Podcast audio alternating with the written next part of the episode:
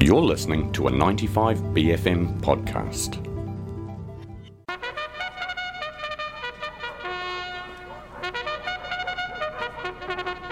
Welcome back to Ashburton. We're uh, about ready to start now. It's political commentary. With Dr. Lara Greaves this morning. Kia ora, Lara. It's nice to have you back on the show. How are you?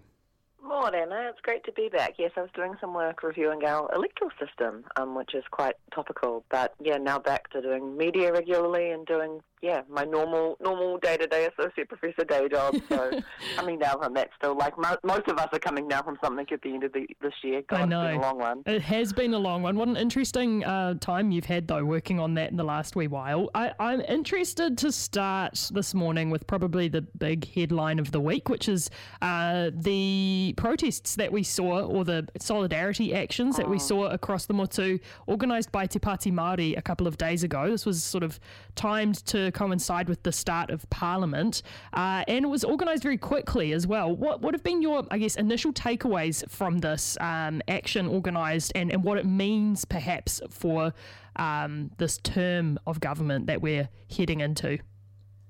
Yeah, fundamentally, when you look at those coalition agreements, when you sit down and look at them, they really are taking Maori, Indigenous, you know, tangata whenua rights back to the 1950s. There's no, there's no other way to really analyse it. Like there was this quite controversial report in 1961 called the Hunn Report that is controversial because it actually recommended assimilating Maori into Pākehā populations, mm-hmm. but it actually still even that recognised that Maori were different, a different population, and that there was inequity.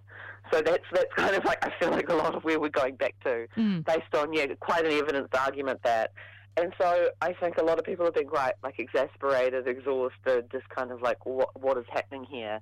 So for Te Pāti Māori and to, to get it together and, and organise a protest, I think is trying to really show from the outset that it's not going to be a case of there's going to be protest action after you make the law change or as you try to get a law change through that it's Yeah. going to try, it's going to be constant and it's also getting people in, into the swing of things again and, and getting people into it again so I, I see that's that's probably like back to the fundamental purpose of that protest is to really yeah get that message across that Māori are there and Māori are not going to um, just kind of be quiet while a lot of those sort of rights that have been fought quite hard for over the last 60 years are slowly rolled back. Mm. I want to get into your impressions of the of the government shortly, but before we do that, do you think that the government has perhaps been taken aback by this response? Do you think they were expecting this, um, I guess, strength of response and speed of response, or is this uh, something that's come out of the blue?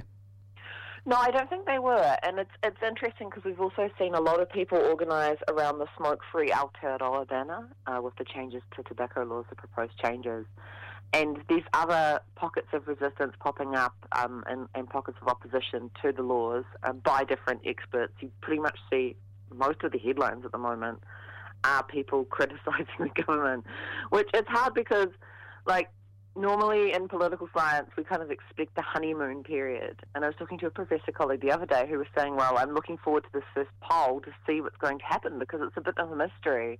Because normally what will happen after, we saw it after Hipkins became um, Prime Minister. We see it normally in new governments as they get a little honeymoon blip in the polls where they, they go up in popularity. But we're not, I'm not sure if we're going to see that with this, with this government. And yes, there have been, it's, it's just been an unusual amount of, of criticism. I do think then as well, like there's a little bit of me that kind of researches polarization and all those sorts of, of fun things. And I do wonder to what extent some of the opposition popping up so soon and so early, what that will actually do to voters. Whether it is a case of actually a lot of voters who did vote for change are kind of happy with this. I'm not sure what will happen there and whether this is motivating polarization, but it's not um, the protesters' fault to be thinking about things like that. So, speaking of the government itself, what are your first impressions of it? Because it took a while to get a formation, uh, and I think perhaps that formation uh, surprised some commentators.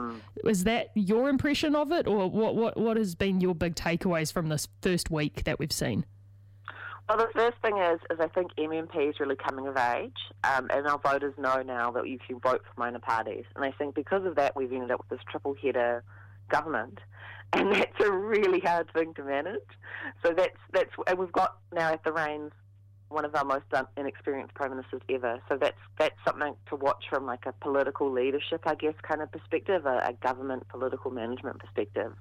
Then what's happened is, of course, the coalition government is our most right wing government we've had under MMP. So it's again not clear like what we've got the 100 day plan now, but it's still not clear what exactly will be prioritised because a lot of the bits and pieces don't marry up so well.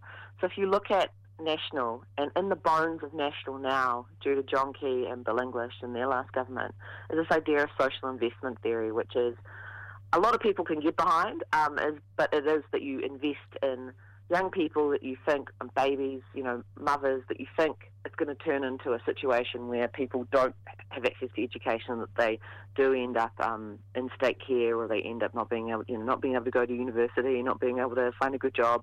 Those people, and you intervene early.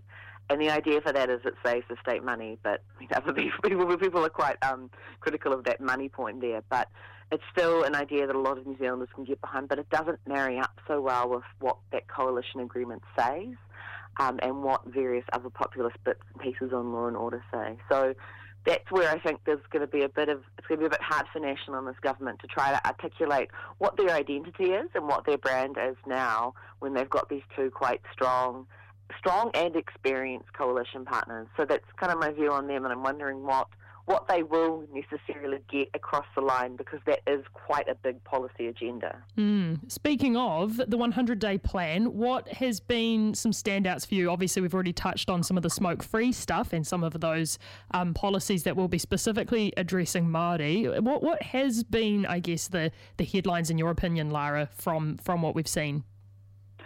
The big issue of the last election when we've been sitting around and we've got a conference at Parliament today where we all sit and do a little bit of post-mortem, all the political scientists and journos and people like that. But when we're looking at back at this last election, it really has been, it was a cost of living election.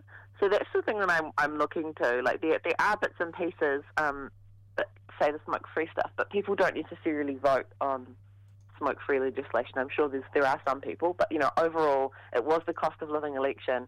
So that's what I'm looking to and watching is what happens um, to the to the tax cuts, the tax relief it was called. It wasn't called as far as tax cuts.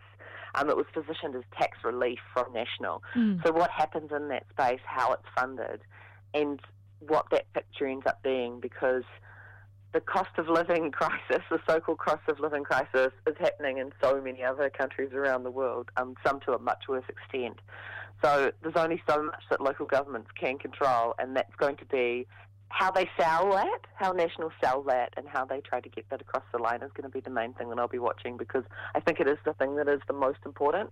And they also have been saying, well, you know, Māori and other populations that have been disadvantaged are interested in things like tax relief and being able to put more food on the table and that sort of thing. So a lot of it rests on their ability to alleviate those cost of living pressures for New Zealanders. Mm, well, it'll be really interesting to check back in after that. I hope it's a fascinating conference this afternoon. Thank you so much for your time this morning, be. Lara. Yeah, I'm sure I'm sure there'll be a lot of discussion going on.